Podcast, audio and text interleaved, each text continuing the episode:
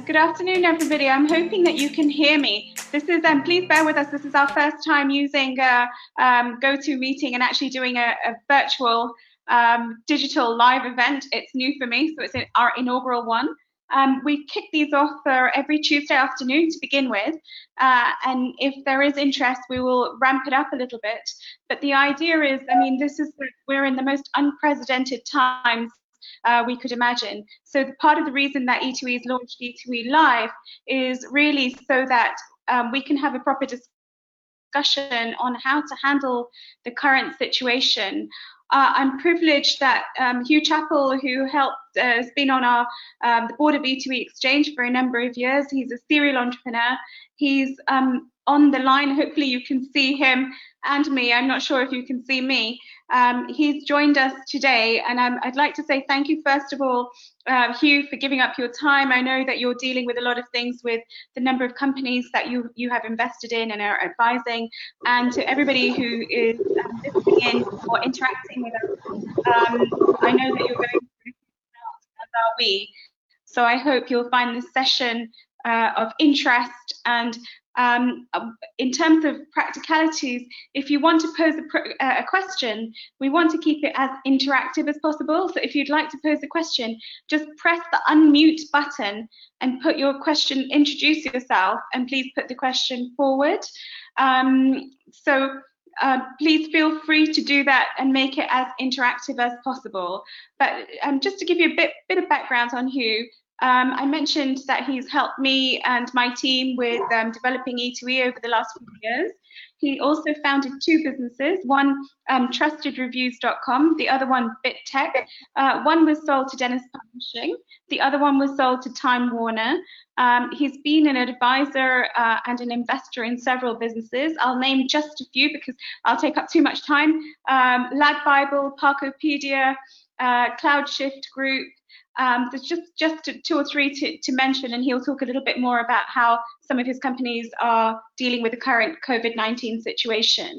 Um, but um, he's been uh, involved in work through several recessions. So part of the reason that we wanted to talk to him is to gain his insights into how he's handled difficult situations, financial crashes, um, um, September the eleventh, et cetera. So if I could kick off, Hugh, with just asking you in terms of your your reflections on what the Chancellor's response is to the current crisis and the support that's being offered to U K businesses. In your view, is it working well? Um, is what the Chancellor doing actually helping S M Es in practice? Yeah, th thank you, Shalini, and um, yeah, good afternoon, everybody. Um, clearly, this is unprecedented times, so I don't think I have all the answers myself. I don't think anybody has all the answers. I think the most important thing first is if we, we have to look after our health. I think this is important. Uh, defeating uh, COVID nineteen is the absolute priority. And I think what the government is doing, not just in the U K, but various governments around the world, in terms of the lockdown that we're seeing, personally, I think that is the right thing to do. We have to um, make sure that we give the um, N H S the breathing space that it needs. And uh, although it's very painful for everybody, um, from a business point of view, I think we have to put health first. So let me just say that.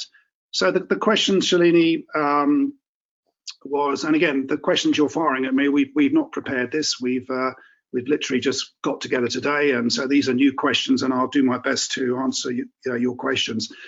Um, I personally think that the government has done the right thing. As you know, they've announced uh, several initiatives to uh, to help business, um, and, and I personally think if we go through each one of those, uh, all of those make sense. I think protecting jobs is an absolutely critical thing during the short term, and uh, I think looking at the, um, you know, the coronavirus job retention scheme, I think that makes a lot of sense.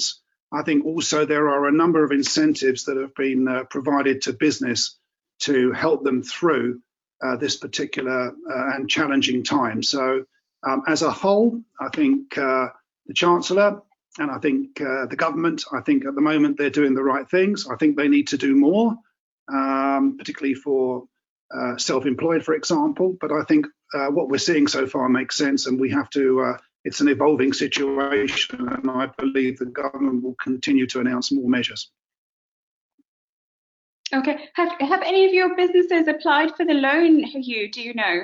Uh, and practically, how did they go about it? Was it through the British Business Bank, or um, was it um, through their banks, or they haven't um, started that process? Yeah, look, I've got to be careful here, because you'll appreciate um, as a as an investor, shareholder, a director, et cetera, of various companies, um, I don't actually want to take a particular company and then open up and, and unveil their situation. So um, I think it would be best if I could just speak um, more generically. I'm, I'm fortunate uh, to uh, know a lot of people um, in a wide-ranging selection of businesses, and I think the first thing to say to you is that, you know, some businesses are um, immediately Uh, having extreme hardship, and then you've got other businesses that, that by the way, are, are doing quite nicely, because suddenly they're in a sector um, where their business is growing. So I think it it depends on the sector that you're in, and I think if we look at, if we talk generically now rather than any individual business that I may or may not be involved in, um, you know, there are some industries, for example, travel um, in particular, which are extremely challenging. So what I want to say is, having spoken to a group of people, um, yes, it, it is their intention to seek um, help from the government. And again, there are various ways that they're able to do that, uh, be it finance um, and also be it support for their employees. And uh, I'm particularly aware that a number of people are initiating that now. I think also some of the schemes, as you know, that the government have announced, Um, they're not actually open yet. So there's been a statement to say we're going to do this, but meanwhile the government is uh, preparing the tech to an, an allow people to actually make applications for that. So th there's a little bit of a lag here, and I think some patience is required, um, and again, some reason. Yes. So let me let me share with everybody our own experience as well. Um, sure. So one of the things that we, we applied to do was uh, uh, apply to take a loan from the government with the eighty percent guarantee. My understanding at the moment is that uh, essentially you apply through your banks, and we, uh, we've applied through Lloyds, and um, Lloyds will then look at your credit um, performance and your, the risk in your business. They will then look to give you the loan. Anything sub twenty-five thousand pounds doesn't require a personal guarantee, but anything over twenty-five thousand pounds loan may require a personal guarantee. Now, on that personal guarantee, if you're able to repay the loan, that's fair and well. If you're not able to repay the loan, uh, eighty percent will be paid back by the government to um, the banks, and twenty percent you're still liable for. Um, the rules in this are coming out, as, as, as you said, Hugh, as we speak, and we'll find out a little bit more, but um, this has been our experience as, uh, as E two E so far. So we haven't gone for the loan as yet. We're waiting for further clarity, and um, the team are talking to the British Business Bank. Um, so um, Ismail and, and uh, Kundai are talking to the British Business Bank to get more clarity on it. But if anybody listening is looking for more information on this, if they drop us an email afterwards, we'll try and get back to you with more detail on it if this is what you're applying for. Um, Hugh, in, in terms of right now, um, a lot of companies are obviously having cash flow issues. Um, in terms of reducing cost and managing managing your cash flow, would you be able to share with us um, some of your insights on what are the things to do in a, in a pandemic situation like this? Um, how do we reduce our cost the best we can um, without crucifying the business? Yeah, I think cost is is one element, you know, of the business, and um, and so, you know, I think we have to look at a number of areas here. I think, you know, in total we you know, one of the things that we, we must do is, um, and it depends on the size of the company. If you're a one-person band or you're just two or three people, then maybe what you might do is different to, to what you would do if you're uh, tens, hundreds, or indeed thousands of employees. But in terms of small business and the startup arena, I would encourage um, management and staff to, to, to work together to look at the, the, the conundrum that's been dealt to them. um, as I said, there are some businesses mm-hmm. that potentially there might be a pivot. We've seen examples of, I think there was a company in Scotland which uh, made gin, and I think uh, they turned their uh, their business into uh, making hand sanitizer. So that's a complete pivot. We've seen uh, restaurants which are uh, unable to serve customers that way and moving into takeaway and home delivery and various other things. So I think, you know, th- there's a number of measures, and I will come to cost in a moment, but I think there's a number of measures. And I think this is where, you know, communication with, with staff is very, very important. Don't just work as a management team, work as a complete team. Listen to your staff and work uh, the, the work the conundrum. So, um, I, you know, I've advised everybody to at least come up with a short-term business plan. There are some people where it could be revenue is going to be zero. Uh, there are others where, um, as I've said previously, revenue might go up, and there are others where there's going to be a reduction in revenue. And I think it's really important to look at the kind of worst case scenario, the best case scenario, and perhaps the mid case scenario, and to keep doing that, because um, yeah. not all of us at the moment know what the impact's going to be. The other thing is, you know, please, you know, talk to your customers and talk to your suppliers. So when we look at cost, one of the elements of, um, you know, of, of cost is actually your suppliers of your product. So if you're buying stuff in order to um, to run your business, you know, talk to your suppliers and see what they can do, because, you know, for a supplier, uh, you know, a supplier wants you to come out the other side of this, and maybe they can help you in the short term. So I think there are a number of measures that one can look at, not just employment. The government's made it clear um, that we should try to um, protect employment, and hence the um, the job retention scheme. But I want to summarise by saying it's really important to look at all of the areas of business and uh, deal with those one by one and work together as a team to come up with a solution. And we don't see this as a um, we don't see this as long term. Uh, you know, uh, there's people with doom and gloom and and no doubt saying this is the end of the planet, but I don't believe it is. I believe the human race will deal with this. I think uh, there are positive sides coming out of China.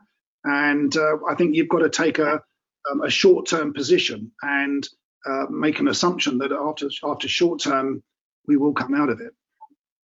No, absolutely agree with you. I really, really like the idea of doing a short-term business plan, worst-case scenario, best-case scenario, realistic scenario. And um, I guess a lot of businesses are doing this anyway, but there's a huge amount to be said in terms of scripting it, because one of the biggest challenges that, that I'm personally finding is to stay focused and to think very, very clearly. So if it's documented in Hugh Chappell style, and I know your style is very much attention to detail around the numbers, I think that's very, very good advice. One of the questions we've just been sent through is around investment. Um, the question is, I'm thinking um, at the moment, um, I'm thinking about raising investment. Do I do this now, or do I hold off? And if yes, which investors should I be speaking to? Yeah, look, hey, I'm I'm an angel investor, and I, I have to say to you that um, I, I have to think at this point of time, because um, as an investor, I'm looking for a return in my on my money. And uh, if somebody comes to me with a um, uh, you know a requirement now for investment, I've got to look at uh, what their business plan is and, and how they're going to uh, manage that current situation. So look, I mean. Mm-hmm. You know, I, I can see, but what I want to say to people is, well, you, you don't just give up. That's the last thing you do. Um, what you need to do is, again, if you're looking for investment, to talk to uh, potential investors, widen the scope, and think about all of the options that are available to you. In some ways, it might be that um, if you can prove that you can operate your business in this short term, this is a good measure, I think, for investors to see that there are management who can uh, deal with a situation like this. Because I think if you can deal with a situation like this and get through it, you, I would say that that's a very big plus point. I don't think it, I don't think it means you're a good businessman or a bad businessman, because I don't think coronavirus is a uh, COVID nineteen. This whole situation is a judge of that. But I think yes, and so I would say yes. to people maybe that you may have to. Um, change your requirements. You know, may, maybe prior to this, you're thinking about raising money at a certain valuation. Maybe you may have to change that valuation. because, you know, maybe you've got to make it more enticing, um, you know, for um, investors, or you may choose to, to delay, you may choose to get through this, and then as you come out the other side, you may be in a strong position in terms of raising money. Okay, thank you, Hugh. No, that's all very, very useful advice. And I'd, I'd add to that as well, um, looking at um, looking for investors to do loan uh, to equity swaps might be another way of doing it, is asking to borrow money that's convertible to equity. There's some questions from um, our audience here. If I could kick off by asking if Mike Fish is on the line. Um, well, I don't have a specific question to answer. I ask. I was interested in the um, in in the uh, loan loan point, obviously. Um, that was um, was being made, and that that was very helpful by uh, Hugh. Um, uh, I, I, I guess the, the the general question is, I'd be interested in his view um, on you know the extent to which the changes that we're seeing in the short term due to current conditions are likely to be sticky and persistent. In other words, which parts of those does he think are most likely to result in in, in a long-term change that may affect either the the way we do business in general, or whether the, the the types of products, that technology products that people will be needing? That, that, that's a good question, Mike. Um, you know, I, I think COVID nineteen, I think, is going to change many things. You know, um, there are people out there who see this as a wake-up call to the human race. You know, we've we've been talking about events, big change, various other things. And then suddenly we get um, faced with a with a health uh, challenge. Um, there are various people who've uh, talked about this in the past, and they might say this is not a surprise. But I think COVID nineteen is going to change things. I mean, look at us now. Here we are, um, you know, uh, using technology in, in in order to make this um, this call. I mean, years ago we travelled around in planes, we went everywhere face to face, um, and even over the years, this kind of technology, you know, hasn't really been used. And I think a lot of people are going to be, I don't want to use the word force, but maybe that is the word, but in order to do business, people are going to have to do it in a different way. And in doing so, I think they're going to learn new things and new ways to do. So I think what's what's interesting about this is that we will discover new ways to work. And I personally don't think that we're going to go back exactly to the way it was, um, because you know, there are things that we're going to discover, and we're going to think, you know what, that's better. Um, and uh, yeah, you know, um, maybe everybody getting on a packed train, and hey, I've done that for years, standing up on a train going into London and people squeezed next to me. You know, perhaps in the future there's a better way to work. Um, perhaps we shouldn't be spending three, four hours crunched up on trains every day. Um, so I think there's there's, there's some good. Um, your question, I think, also, you know, um, Mike, I think you, you wanted to know um, more than that. Can I just ask you again, just to ask what other point you would like me to cover on that question, please? No, no, I think I think you covered that, Hugh. Um, I mean, uh, and interestingly, you know, I'm um, uh, currently uh, one of the projects I'm working with. Uh, I do a lot of work in data and analytics, um, uh, but one project is in edtech, and we're seeing, you know, a, a massive increase in interest in online learning. Um, you know, all the kids home from school, you know, and, and that's an area which I think probably is a good example that increasingly, you know, there will be more online offerings, and they'll be, become, you know, considered not just some high tech, you know, peculiarity, but, but more part of the mainstream, um, both for, you know, the high achievers, but also the the the the, the, the middle range, the, you know, the, the majority. So, um, you know, that's that's certainly an area where we're seeing a lot of change. Yeah, and I think you've you, you one which is close to my heart. You know, my daughter is Um, eighteen, um, she's been sent home from school, and obviously um, is unable, after months of preparation and just completing her mock, she's unable to get to that final furlong, uh, furlong and um, complete her A-levels. So, but it's interesting, I've just been watching her this morning uh, in communication with her teachers. I overheard um, for about five or ten minutes um, a, a lesson on English, and you know, I was kind of thinking, That, that again, this is a new way to work. It's evolving. Um, it was uh, funny to see, um, you know, all of the students there participating as we are doing now. Um, and I listened to the dialogue and communication, and it was very different to perhaps what I could imagine a, a classroom might be. But but I think there can be many many many positives in that. So um, so yes, the education market um, definitely I can see change, and, I, and I'm not involved in, in education other than the fact, but Shalini might say something because her family are. Uh, I'm involved in education is because my daughter goes to school, and previously our other two children went to, uh, to school and, and have, have moved on from from school now. But um, I think we're going to see, you know, I've always been amazed that, you know, this kind of classroom and somebody stood up and talking to everybody. And I've, I've always thought that um, we needed faster progress on learning. And I think this is going to create a lot of opportunities. And again, for those entrepreneurs out there, um, this is opportunity for you, um, which is a positive situation in what is a very difficult um, situation for the vast majority of people. Absolutely. Thanks, Hugh. Shalini, maybe you have a, yeah. something. Yes, I mean, what we've seen over the last few days is a, a, a, a big jump in med tech, clean tech and ed tech, those three sectors. Um, from conversations with our community, those sectors will obviously um, be able to ride the storm a lot better, and I, I see that growing um, very, very quickly. Um, I'm going to move on, if that, Mike, thank you very much for um, the question. I'm going to move on to ask Alex Conway if um, Thanks, he's on the line. Uh, thank you, Mike.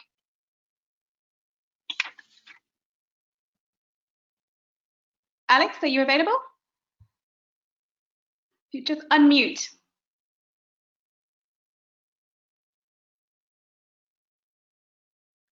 Okay, uh, I'm not sure if he's there, so I'll, I'll move on if that's all right. The next question is from you, you, Eunice Malik. Um, is Eunice, Eunice on the phone? Yes, I'm available. Can you guys hear me? Good afternoon. Hey, Eunice, I can hear you. Good afternoon. We can hear you very well. Thank you. Thank you very much for arranging this, first of all, and thank you for coming on board here, Hugh. I think a lot of entrepreneurs would love to listen to what you have to say relating to what's going on currently.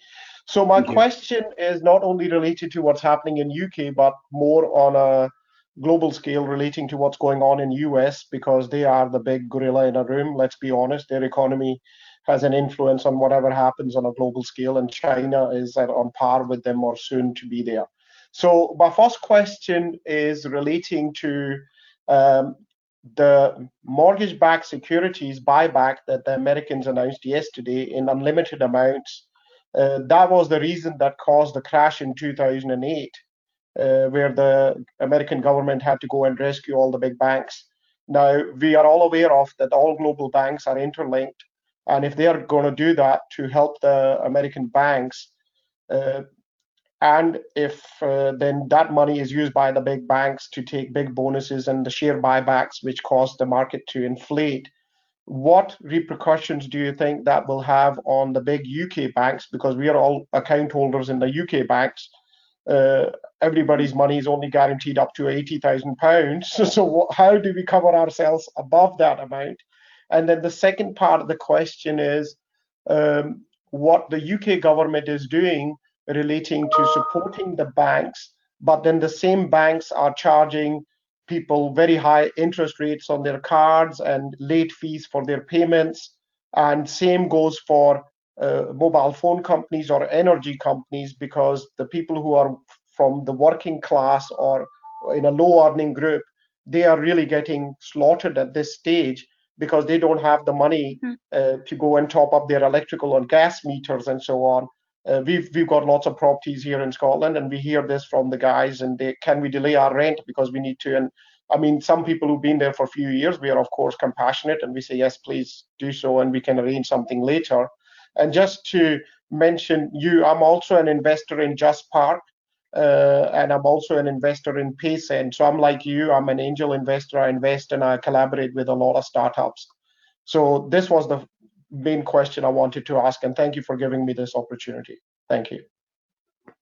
Okay. Um, yeah, it's a, it's a big question, isn't it? The banking, uh, the banking system. We uh, we saw um, what was it, ten, ten, twelve years ago now. Um, we saw the result of uh, dare I say irresponsible banking, um, the way that money was lent, and the repercussions of that. And as a result, we had that uh, financial crash. Um, I'm not an expert in banking, so I want to be careful if, as, as I make comments here.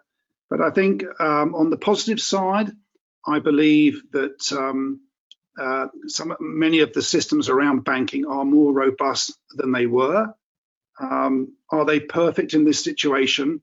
Um, it, it's uh, it's a, a question uh, which we obviously need to answer. And I think this is where, again, government, Bank of England, et cetera, we need um, those that run our country to not only understand what the situation is here, but of course um, in America as well. And we need to make sure that the banking system is robust, because um, a collapse of the banking system is something that we simply do not want. And I'm hoping that countries around the world, including America and Europe, um, will work together in order to p- provide a robust solution uh, for the world. Um, you know, at the moment, you're right about the eighty-five thousand. At the moment, if a bank, um, and we've been warned about that, if a bank was to uh, to go in into receivership, for example, we've got protection to eighty-five thousand.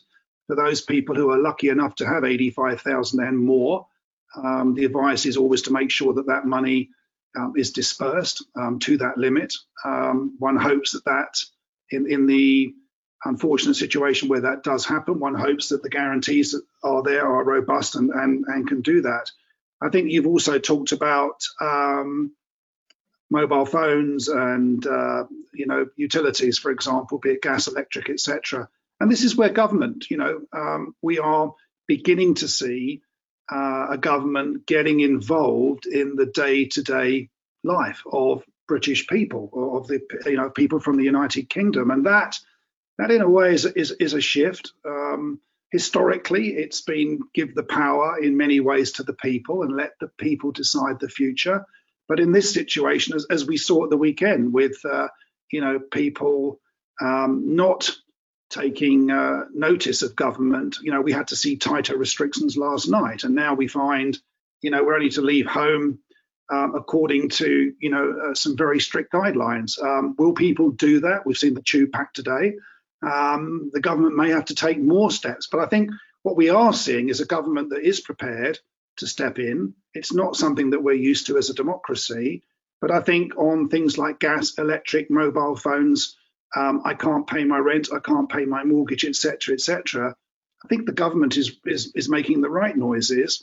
And for those of us that might be lucky enough to own property and rent it out, et cetera, et cetera, you know, we're also going to have to uh, um, decide how best, you know, to support the overriding intent, um, goodwill of, of the people. So, um, so yeah, good to hear you invested in Just Park. It was um, Park At My House dot com when I invested. I was the first Um, investor in Park At My House, followed by um, B M W in Munich. Um, and I should say, uh, let me shout out for Just Park, because um, they have recently uh, put out a, a call for people to provide um, parking spaces around hospitals so that N H S staff and key workers can actually park for free. And uh, if you go to Just Park, you can see what they're doing there. And there, there's an example of uh, give back, and I applaud uh, Just Park for announcing that.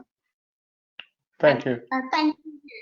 Um, Eunice, there are a couple of other things to just think about is uh, um, the insurance on um, looking at cybersecurity insurance. If any of your companies don't have that, it's still not too late.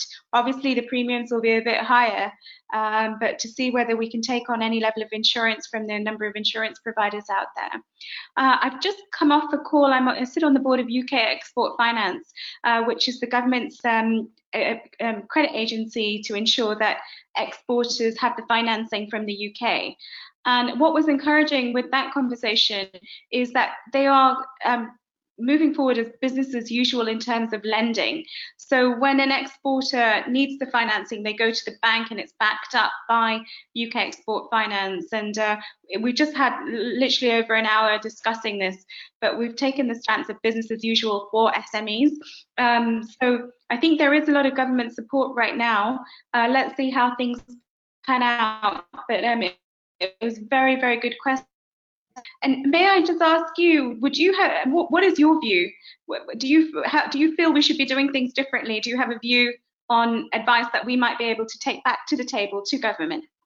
Well, I'm, uh, my background is, my parents are from Pakistan. I'm born in Glasgow. I've grown up in Denmark, so I've got a very liberal and revolutionary mind. But I've also spent uh, five years staying in Hong Kong, and I've been traveling to China since nineteen ninety-one, literally two, three, four times a year. So I've got a very mixed view, geopolitics and global finance. I think we need to hold the government more accountable. Uh, I don't think the Bank of England or the Exchequer should just write a blank check to the big banks. I think we should demand that the C E Os and the boards and the management team of the big banks should be held accountable. In that sense, if a bank comes for a rescue package, um, I mm-hmm. think the maximum wage cap for any bank employee should be put at one hundred thousand pounds, and it should be irrelevant. They are the C E O or whoever. No bonuses paid till this money is paid back to the taxpayer. And then if any bonuses or any irregularities happen, I've got family who are in hedge funds and work for big banks, so I know how the banks circumvent these systems with giving expensive cheese as gifts and wine and jewelry and vintage cars and paintings, uh, so they don't say yeah. they've given cash bonuses. There's a very interesting documentary on B B C iPlayer about the Lehman Brothers crash that happened in two thousand eight. I would encourage everybody to see it.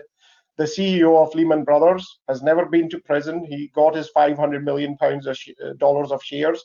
And the uh, the big auditors are K P M G and Deloitte and so on. They were giving them a green light, and they were part of covering up the, all the scam that was happening, where his remuneration was higher by hundreds of millions of dollars, and they were under declaring it. So my main point here is, us as a business community, as yes. citizens, we should go on to the yes. social media pages of political parties or reach out to the press. I think the press in U K and U S is doing a terrible job. They are not holding these politicians accountable at all, you know. So, and to protect ourselves and our family, if the country is stable, mm-hmm. the banking system is stable, the finances of the country are stable, our uh, citizens and us as business people, we thrive. If any of those pillars are not stable, then it has a huge mm-hmm. impact on us. We've all got children. Safety of our children and family is paramount. So when the government cuts down on policing numbers, that has a huge impact in certain areas. Healthcare, everybody who needs healthcare right now, healthcare people are hero, but let's be honest, how many of us raised voices to support the nurses and doctors when they were asking for wage increases? I honestly believe we should start a petition that once this is done, every nurse, doctor, frontline N H S staff should receive one month wage as a bonus. We do it in business when people do a good job. Why don't we do it when they are saving our lives? So I would encourage everybody to do something in that area. Yes, probably a bit more than one month there with the level of effort and risk that they're all of taking course. At the yeah. um, So I we're going to take away uh, your just, feedback just and we're putting back things on that. Yeah, Hugh, yeah, sorry, Terry. No, no, I, I just wanted to say I, I found myself nodding in agreement with you as you were speaking. You know, Eunice, you say a lot of um, very important things. Obviously, um, the kind of behaviour that you've alleged there, you know, is, is, is not acceptable. And um, we've got to make sure that, that people are um, brought to account. You know, we have to trust in people. We have to trust in the people that run Precisely. The country. Yes. Um, and they need to be accountable, you're right. And um, this is why back to business, you know, it is not about managers look, just looking after themselves. Um, it, it's about managers and all staff working together to ensure the, uh, the retention of jobs and, you know, the survival of the business. And I think um, this is why we, we need that. So I, I want to just applaud you there. Lots of um, very important things that you've said. And I think we can all take action as appropriate based on your suggestions. But, uh, you know, thank you for that. Good stuff. Thank you very much. Thank you. We will take um, your suggestions forward. So thank you very much for that, Eunice. Um, there's a question from Richard Ledley. Richard, would you would you like to speak, or would you like me to read out your question? Yeah, hi guys. Hi Hugh, hi Shalini. Thanks so much for setting this up. And uh, I'm just echoing um, what you said earlier, Hugh, about you know, uh, the nine to five and kind of working from home. I read an article on LinkedIn yesterday, which is all about the death of the nine to five working model. And it's really interesting, you know, it has changed. And even over the last week or so, I think, like you said, people are really embracing uh, video calls and, and remote working. And I get, I dare say after a week or so, once the dust has settled and people are getting used to that whole way of working, then you, you're right. People will probably go, actually, let's start doing some business now in this way. And, and you know, it, it may it may be that productivity levels do, in fact, go up. Um, it was just a general question, really, to you as an investor. Um, and I work with uh, nearshore software development companies in in Europe, uh, Eastern Europe predominantly. And a lot of the lot of the routes to market for those businesses is through the investor community. Um, so we we talk to a lot of accelerator firms, V Cs, investment portfolio businesses. And my message to them is, you know, go to nearshore to help drive down Uh, your investment company's software development overheads. As an investor, do you see this as a good thing? Because obviously it's going to it's going to drive down overhead and potentially improve bottom line. But I'd just like to get your thoughts on this, because there's often a resistance from the investor community to to to promote the nearshore services, and I don't, I'm not sure entirely why. Is it because you're not so hands-on, or or or there, are there other reasons? Thanks. Yeah, I mean, uh, yeah, thanks, Richard. J- just to understand the question, um, you're, you're talking about using nearshore in order to save cost. Is that correct? Yeah. Save yeah. cost, okay. plug, plug technology gaps, or, or even kind of, you know, plug skills gaps if they don't exist here. Yeah, I mean, look, there, there, there are multiple reasons to uh, you know, to consider nearshore, offshore, et cetera, and I think those are well documented. And I think we, we, we know we know most of that. I mean, as a as an investor, you know, I'm I'm always looking for, um, you know, getting the job well done. And you know, sometimes that can mean there are specific price points that have that have to be achieved. Um, other times, you know, it, it's it's not all about price. It, it, it's it's about the quality of the service. So, you know, at the end of the day, um, I personally don't just look at cost, and I, I don't. I don't think, um, you know, using nearshore uh, is all about cost anyway. I think actually there's a lot of talent uh, on nearshore, um, and I, and I think nearshore can can often provide, uh, you know, better solutions. So I, I don't think it's just down to cost, is it? I think it's it's down to an to a number of of reasons that why you might con, uh, consider something like that. And you know, nearshore also plugs a lot of skills skill gaps skills gaps which, you know, looking at uh, here we, we we need to plug. So I, I don't think it's a, for me, I don't see it as just cost uh, personally, and and, it, and back through experience of, of, of doing this, yeah, it, it's it's more than just cost to me. Do, do you want to elaborate a bit there, Richard? No, I think I think it's it's you're right, and and and that's, I think, the days of outsourcing Uh, have really changed over the last ten years or so, where perhaps in the past people would have just said, and we saw this with a lot of the banks, they just said, okay, well, let's basically remove an I T department and ship it out to India or Sri Lanka or Philippines, really kind of offshore. I think then in the sort of early two thousands, we saw a lot more of the Eastern European company uh, countries enter the marketplace, which provided quite a um, quite an attractive uh, you know, alternative to India, where the where the time zones were um, a bit more in line with U K. And I think there was an, an element of kind of yeah cultural compatibility with the the, the Eastern European and, and U K marketplace. Um, So yeah, it's it's it's it's changed certainly, and I think now there's big, there's there's uh, the, the outsourcing model has settled on uh, a model whereby companies retain senior architect level people and perhaps kind of C T O level, but they're they're much more able to package up work and, um, and send that to a sort of nearshore partner, which is much more, um, you know. Uh, I suppose, yeah, package upable, if that's a word, just just so that companies can can do that.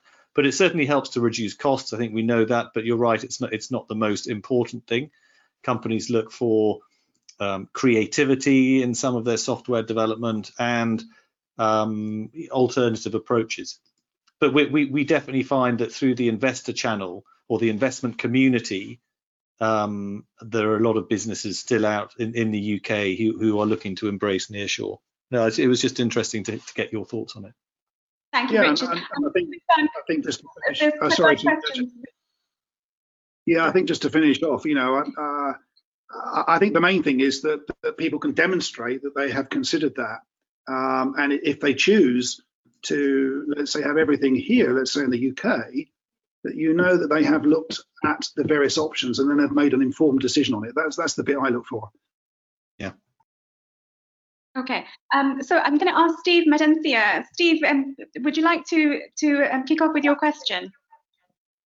Sure. My question was quite short and sharp. Really, was just if anybody could give any guidance in reference to discussing with the government about R and D payments from twenty nineteen, because I've had at least four, maybe five peers come to me saying, you know, they're the things that they typically drag their feet on, but we utilize them mm-hmm. for our cash flow purposes at this time of year. Okay, um, no, that, that's a very valid, valid point. I've had a number of emails on this point, actually, Steve. So I think what we need to do is we need to get a letter in uh, to government, um, again, to fast track R and D credits, because you're right. Um, most of the companies are, who are sitting on waiting, they need that right now. Uh, uh, and we need to put a case forward. I, I don't know if you do you have anything to add on that. I think your point is loud and clear on, on, on R and D tax credits, and it's something generic across our community who are applying for them. Uh, Hugh, would you like to add anything? Well, just my own experience. One particular business that I was working, so that I am working with, um, there was certainly a delay last year on R and D uh, claim, and um, you know, when speaking to H M R C, we, we got this message that a number of resources had been moved to um, resolving Brexit and so on. So uh, I can only say that in our case, and, I, and I'm not saying this is the answer, um, you know, we, we communicated with H M R C, we explained the importance with this particular business to cash flow, et cetera. Um, and and we our claim was was settled. Now I'm not saying that is a there's a one size fits all here, um and I'm assuming that you, you've chased them up, but absolutely, um E two E, if there are people who are struggling with these claims, we, we should do something and write to the government and say, look, that particularly in this current situation where cash flow now is under extreme pressure, what we do not want is government holding up perfectly legitimate claims that should have been settled by now. So I'm with you on that. Yeah, Steve, can I just quickly ask you, through your accountants, what's are you getting any feedback at all, or is has everything gone quiet? You're, I'm assuming your accountants have been chasing. Yes, they have been, and it, and it's really that was when I first had a, a question from a peer. I asked my accountant, mm-hmm. "What are we doing about it?" And this would have been, I'm going to call it pre COVID nineteen, um, uh-huh. and he had checked. And he had checked in at that point, and they said, you know, they're going to be running faster than last year, but we're not quite there yet, type of thing. We filed quite early this year, just because of how they dragged their feet, like you mentioned, um, last year quite a bit, um, trying okay. to stay on top of it. But I do know that subsequently I had three, maybe four other peers that just contacted yeah. me that just said, look, what can I do about this? You know, it's a, even if I only got eighty percent of it right now, I'd take a loan, I'd take this, I'd take that. And I just thought, I wonder who's representing us to say, as a group, we need these things, because some of them depend on it. Yes, we, we will we will take that forward now. Um, thank you. It's a very, very important point you've raised. Really appreciate you taking the time, Steve. Um, and good to talk to you. The next question, um, it's Paul Henderson. Paul, how are you? Can you hear us? Is Paul there? I'm here, yeah, it was just, uh, the, technology, the technology was needed unmuting no. there, yeah. Um, yeah, not, not, I suppose a question as well, but just a, a, a general point, uh, and, and since other people have spoken, something to add as well.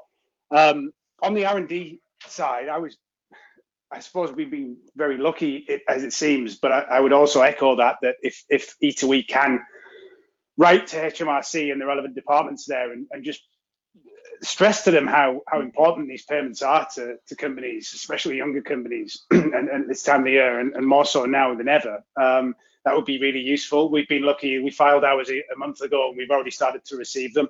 Um, so I don't know whether that speaks to the, the comprehensive nature of the preparation that was done by our accounting firm, um, or just the look of the draw. But yeah, that would be something in terms of action by E two E that, that I'd imagine that would be enormously valuable to everybody. Um, yeah. And second, secondly, um, I, I, specifically the, the government measures. Um, so interestingly, when we when we took money on a, a year or so ago, we were we were uh, encouraged or advised. Unfortunately, didn't take that encouragement or advice, given the global nature of our business, to to set up our business offshore. And the view that I took at the time, and and, and thankfully more by luck than good management, I suppose, or maybe a bit of both, if I'm if I'm trying to give myself some kudos, we said, no, we're in the U K. Yeah, we are a global business, but we should stay here, because my main uh, interest at that point was that we are a high technology company, and that would leave us uh, entitled to R and D tax credits.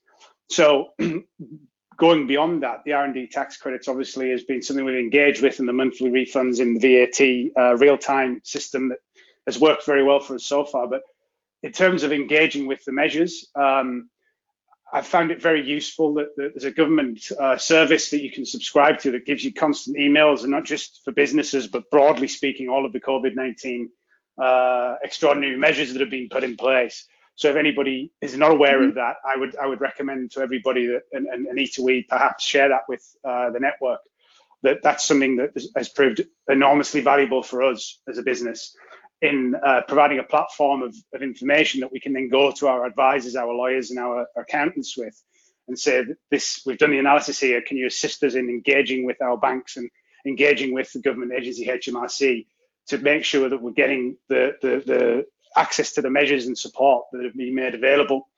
Um, we haven't yet engaged actively, uh, we're in the process of doing that, but uh, again, we've, we've been, we've been pretty blessed with the advice that we've been we've we've got from our advisors in that regard. Um, I would also like to ask uh, if, if if there are communications going out from E two E to H M R C, more clarification. Yeah. I'm sure that's across the board about things like furloughed workers. The, the, the thing that seems quite uh, quite strange to me, that the furloughed worker condition is that the work worker has to go home and not work for the business in order to qualify to get the eighty percent support or two and a half thousand cap on the monthly salary. It, it doesn't. I can only think that somewhere along the line, people are thinking, I don't want to, the government is essentially becoming the national workforce as a de facto employer. And maybe there's some sort of legal elements to that that we're not thinking about, that somebody in government is, what that means yeah. further down the road. Um, if you are actively working and being paid by the government, then whoever it says on your pay slip, the government is providing that funding, do they then become your employer de facto? And what does that mean further down the road for different liabilities and, and impact and application of employment law at large? So yeah, that, that would be helpful. Um, the, but, go on, sorry. Yeah, no, very good points actually. I mean, we're, we're trying to find out for ourselves. So I will gladly share that once we've got some clarity on how the furlough workers um, situation does work. Um, so I, I'm hearing that more guidelines are being issued in the next couple of days, but um, our accountants are, are, are talking to H M R C, so I will share that as, as soon as we've got some clarity, Paul. Uh, thank you. Was there anything else? One final thing, just for everybody on the call, and, and to you in general, you've got a wealth of experience in, in all different types of sectors and stages of business. Um, Seeing this, helping S M Es in particular see this as an opportunity to look at their the way their businesses work and operate in terms of business flow, and look at the tools that are available. And we touched on sort of nearshore opportunities, et cetera, in the software development world uh, in particular. And, and as, amidst all the chaos and the uncertainty, how how do we how do we look at this as an opportunity? And, and how would you advise you look at this as an opportunity and see it as a way to take stock and, and, and audit the business and see, well, you know, what what what these forced changes, are they are they in any way a good thing that make us take a look at certain parts of our business, work from home, for example, um, and and something that we can take forward when this when this all abates and when, when things go back to what the new normal is going to be, whatever that looks like. let me ask Hugh to give his perspective, then I will add mine.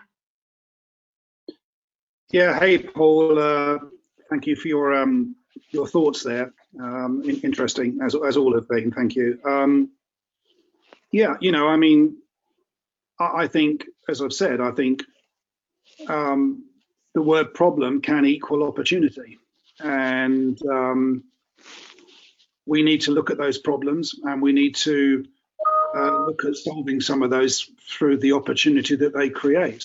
And I would encourage people to really spend time to do that, not not as I've said earlier, not just on their own, but with their with their with their teams, and uh, come up with those solutions. I, I don't think we're going to return to the way that we've always done things. I think this is going to accelerate new ways of working. There are plenty of businesses that we know um, which still operate in a in perhaps a more old-fashioned way of doing business, and um, you know, I still come across people that think, you know, I don't want to offer my staff home working because they'll just be at home skiving, et cetera, et cetera, et cetera. And we know that that's not the case. We know that if, um, you know, home working can be seen as a real benefit to staff. Um, and, um, you know, I, I encourage people to use this opportunity, which has been on, in, enforced on them now, to, you know, think about perhaps when we get through this and perhaps when we return um, back towards um, work again as we, we knew it, um, that we, we can learn some lessons here and we can rethink how we operate. So for me, I think it's a good thing. Again, I'm, I'm working with businesses that are now having to um, change the way they work. They've had to uh, update their top technology in order to do that. Um, and, and I think that's that that's a real that's a real positive. So uh, yeah, I think that that's that's my take on what you've just said, Paul. Thank you very much. Well, I mean, my my thinking around this is that I mean every every company is in a very different situation depending on how many cash how much cash reserves we have.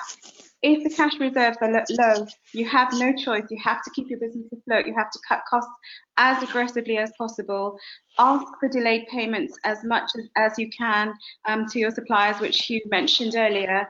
Um, but E two E and ourselves, I mean, this is the first digital event that we're organising. So um, as you're saying, there is opportunity, but not everybody's got the luxury of this opportunity. If you don't have the luxury of the opportunity, cut the costs, wait and keep the ball rolling as much as you can so that when COVID nineteen has gone away, we can relaunch our companies. So it depends on the stage of cash flow in the business, in, in my view. But digital is available today. Working from home makes a lot of sense. So um, those, those are sort of my thinking. We have a lot of questions. I'm conscious we've got about five minutes left. But if I may, um, if you didn't mind, Paul, I'm going to move on to question. Um, This is from um, from a lady called Iwona Leby. What is the timeline do we have in terms of forecasting guidance um, for contingency based on what we're seeing in China and Italy? Is there any advice? Hugh, do you have any quick thoughts on timeline of how long we're going to be in this situation? I'll go on to the next question straight after that. Well, I think, I mean, quickly, how long is a piece of string? We we don't know. It, it really does depend on how we as a country deal with the, um, the advice that we're given and, of course, the quality of the, the advice that we receive. Um, so I think if there's a positivity, um, I've been speaking to, um, you know, people in Hong Kong, for example, and um, recently I spoke to somebody who told me that they had closed their office in January. But now their office was open. Um, it was running at forty percent, but um, as I said, in January it was at zero. So um, if we look at the Far East as being potentially three months ahead of us, um, you know, we, we can we can maybe draw that as a as, as, as a set of data to, to think about. Um, but it, it's very difficult to say how long this is going to go. I don't think it's um, okay. analog. I don't It's just on or off, but I think um, you know. I think personally, we're looking at months. Um, I don't.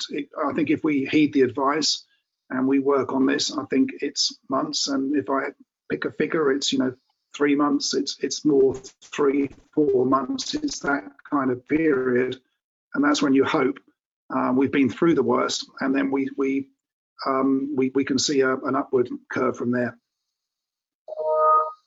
Okay. Another question from Sheng Louis. Thank you.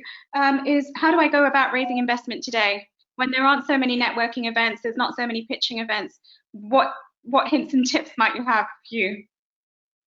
Well, again, I think you've got to deploy new methods. I mean, historically, as you say, we used to have all these networking events. E two E is the master of networking. Shalini, maybe you can talk about um, what uh, you know E two E will do now that that has been taken away from you. I think okay. We've got to seek out new ways. I, I've certainly been receiving emails from people. I, I can't, um, as much as I'd like to invest in everybody, I'm um, a mere angel investor, and I pick the ones that I want. But, you know, reach out to people uh, and think of new ways to find them, and use every possible method um, to get yourself in front of those people and get those conversations going. What would you be okay. doing? Tell people about what E two E is doing. Yes, yeah, so E two E, we are um, considering doing these kind of events where people like you can actually um, hear the pitch of entrepreneurs seeking active investment.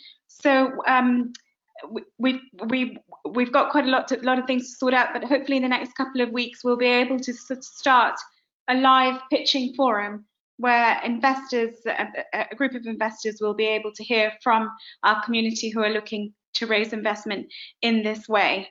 Um, any thoughts on, on that? Please do drop me a line whether you think that would be a good way to do it, or we're open to taking suggestions.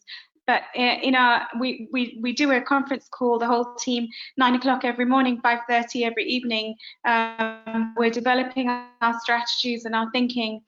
Uh, and this is one of the things that we are looking to, to put forward as a part of the E two E Live program, is a live pitching um, event, digital version like this. Uh, we're open to looking at investment decks, As, as historically, um, but I think this kind of format would, would be helpful to a lot of people, um, hopefully. So can I, I'm going to move on to the next uh, next question, um, which is from uh, Ulusa uh, McKinsey. Uh, I hope I pronounced your name correctly. Uh, hello, I was planning on setting up a local garment and textile production operation in my city. Uh, I'd like to ask, what are people's opinions on setting up production operation in the current climate? I was going to um, cater to the startup community. You, any thoughts? Well, obviously the government has, has put restrictions on business, what what business can operate and which ones can't. I mean, it, if it's if it's just yourself, um, that that might be a different situation. But I think if it's uh, yourself and um, employees, et cetera, we're back to what's essential and what's not. So I think that's not a um, easy question. But I mean, are you online to ask to just elaborate on that question? Is it just you, or is it a group of people? Uh, can you operate your business um, remotely, where everyone's working from home, for example? I mean, that, that's the kind of question that, that I'd want to ask you. Or is it the kind of business where you've got to have everybody sat next to each other, um, which obviously um, there are restrictions on that now? Hello everyone, can you hear me? This is Olushala. Hey. Hi. Yes, we can. What was your name? Was um, it Olushala? Um, hey. Yeah, I I actually wanted to provide this for two reasons. I mean, the uh, production operation. One, to obviously lower um, U K's uh, and the fashion um, industry's negative environmental impact, but also to try and provide employment to a lot of migrant um, individuals in my community who have come from places like Iran and, and further afield, that already have the sewing skills, however cannot get a job because of their language, uh, um, the, their low level of English language speaking skills. And so the, the, it, it is a tricky one, Hugh um, and Shalina, that in the one hand, it wasn't just going to me. I run a fashion and textiles training company as I speak, and this was going to be an extension that we would train them and then we will try and give them a job. Um, but well, of course, this is happening now and it's a little bit tricky, and I just I guess that's why I've put the question out. Sure. I suppose the way to, I mean, you know, good on you, by the way. It's it's nice to hear that uh, you're targeting a particular sector of people, and uh, that that's a that's nice to hear. Um, as we know that uh, for those people that don't have full command of the English language, as you mentioned, that that's not a barrier to uh, to working in this country. Um, I think you've got to get your thinking hat on, and, and like I said, what you can't do is um, have everybody in a room, you know, working together. So you've got to look at that home working situation and fathom out mm. how you can uh, uh, have this business operating, um, but obviously you, you, you're not going to be able to uh, um, be able to operate it with everybody coming to work as they have been up until recently. So um, you've got some restrictions there at the moment, but um, I'm wondering how you can overcome them. And I guess you know what it is you want to do in the detail, and, and um, whether you can operate that way. So. Uh, Um, that, that's, that's, I guess I've got lots of questions for you, which I have to throw back at you in a way. I'd like to say a huge thank you to Hugh Chappell. Um, Hugh, it's been incredible advice. Thank you to the people who put forward the questions, and also for the advice that you've given us. We will take forward um, the things that you, you've tabulated during during this session. And um, what I'd like to say is, if you're if you'd like to, we're doing the same again next Tuesday, two o'clock, uh, with Lara Morgan. She's also been on the board of E two E Exchange. Um, so I hope you can join me there. Now, in terms of any questions, any support, all the feedback, we really welcome it. Uh, we've set up the E two E helpline. Um, so if you look at any of our social media, mine or E two E's, you'll see um, the details for the E two E helpline. Um, additionally, if Um, if there are people on, on, on the call today who are not members, membership to E two E is complimentary. There's no fees, no charges. We're trying to make sure we give as much as we can in terms of support, um, more now than ever, um, to, to our members. So if you go onto the membership page of our website, you'll see the membership application form. It takes literally one minute to fill in. Um, if you wouldn't mind to fill that in, uh, we'd, we'd welcome that, and we'll take forward um your your um your challenges. So um thank you to all of you. You're all really really busy, um and uh, um stay healthy, um keep that two meters distance. I can't stress that enough. And um, um I, I wish you all great success, and look forward to hopefully you joining us next week, or speaking to many of you on the phone between now and next Tuesday. Thank you guys. Thank you. Can I say a few final words? Is that okay? Yeah, thank you. Please do.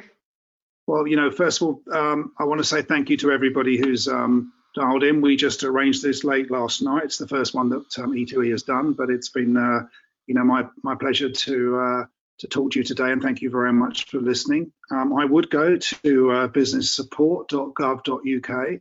Um, you know, please look at what the government is saying and make sure you're up to speed. There are several initiatives there that are designed to help you, so please do take advantage of that. Um, and uh, I wish you uh, all good luck. All good luck. It's very easy to look at the um, negative side of the coin, and uh, um, I encourage you all to look at the positive side, um, and you know, look look for the opportunities that will come in difficult circumstances. But uh, yeah, good luck everybody, and thank you for inviting me, Shalini. It's uh, been a pleasure.